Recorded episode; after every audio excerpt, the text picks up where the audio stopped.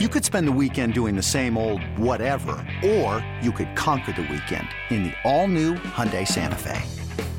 Visit HyundaiUSA.com for more details. Hyundai, there's joy in every journey. This episode is brought to you by Progressive Insurance. Whether you love true crime or comedy, celebrity interviews or news, you call the shots on what's in your podcast queue. And guess what? Now you can call them on your auto insurance too with the Name Your Price tool from Progressive. It works just the way it sounds. You tell Progressive how much you want to pay for car insurance, and they'll show you coverage options that fit your budget. Get your quote today at progressive.com to join the over 28 million drivers who trust Progressive. Progressive Casualty Insurance Company and Affiliates. Price and coverage match limited by state law. This is the Daily Tip presented by BetMGM. Now, here's Chelsea Messenger and Michael Jenkins. So let's look at baseball and try to turn this into a similar conversation.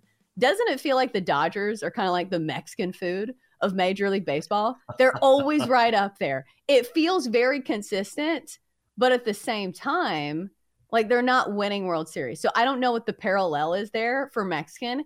I guess maybe it's like you get the same Mexican food even if you're going to like a little shanty. Is like I don't think mm-hmm. there's a mm-hmm. big step up when you go to like quote unquote a really nice Mexican restaurant. So like maybe the top end potential, you know, isn't there as much, but you look at the roster for the Dodgers, oh my goodness. Like it's hard to make a case against them.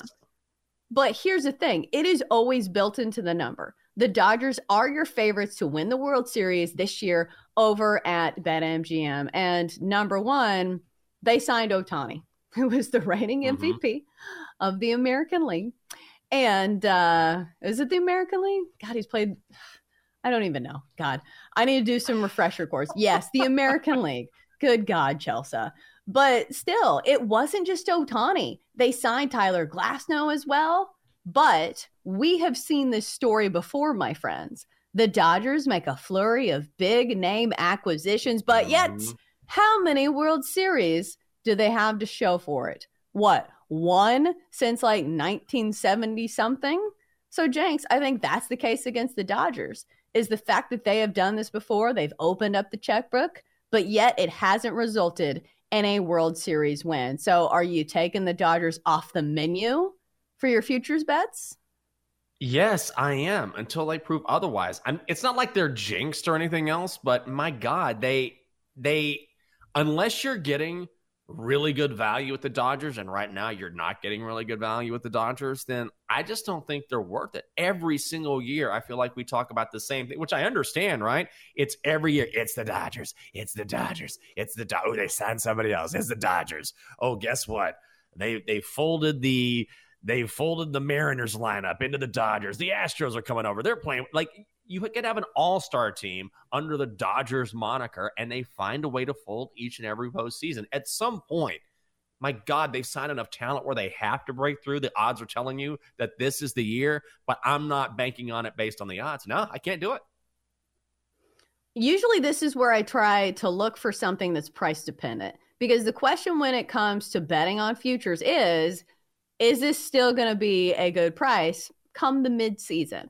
So, looking a little mm-hmm. further down the list, and here's a question I have for you since you're kind of in the area, because I kind of like the Orioles 14 to 1. Does new ownership mean something when it comes to handicapping a team?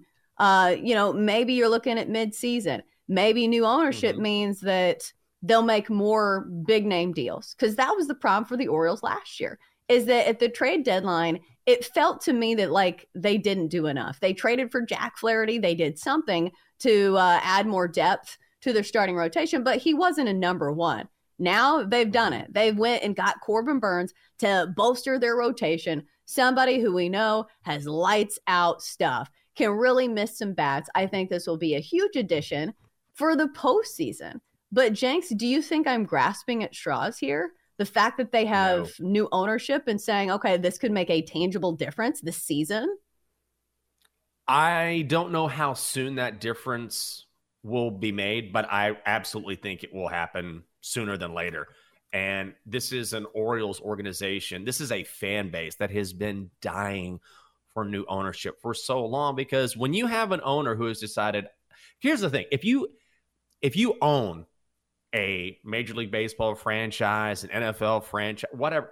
You can be a bad owner, you can be a cheap owner and still make money just by virtue of the fact mm-hmm. that these franchises are they're just money makers. They just are. You just have to decide how much you want to spend, but ultimately whether it's a lot or a little, then you're going to make cash. So you can be really hamstrung by an ownership group or a family that owns a team that says we're just not going to spend that much. And that has been the problem with the O's. Now you've got a group coming in who wants to win, who sees the potential. I think it's going to happen, if not this season, then very soon. So I don't think you're off at all. I think the fact that they signed Burnes already is a pretty clear indicator that they're trying to win now. Yeah. Uh, and usually the question mark is will they play in the AL East? This is a really tough division. And we got to at least mention, yes, we know the Yankees signed Juan Soto, which I will say is an mm-hmm. A plus move. This is something they needed in their lineup, a consistent for average and for power hitter that's going to absolutely feast at Yankee Stadium. But I don't know if it's enough. And you're never getting value on the New York Yankees. They have the four shortest odds to win it all over at BetMGM. For more, listen to the Daily Tip presented by BetMGM. Weekday mornings from 6 to 9 Eastern on the BetQL network, the Audacy app, or wherever you get your podcasts.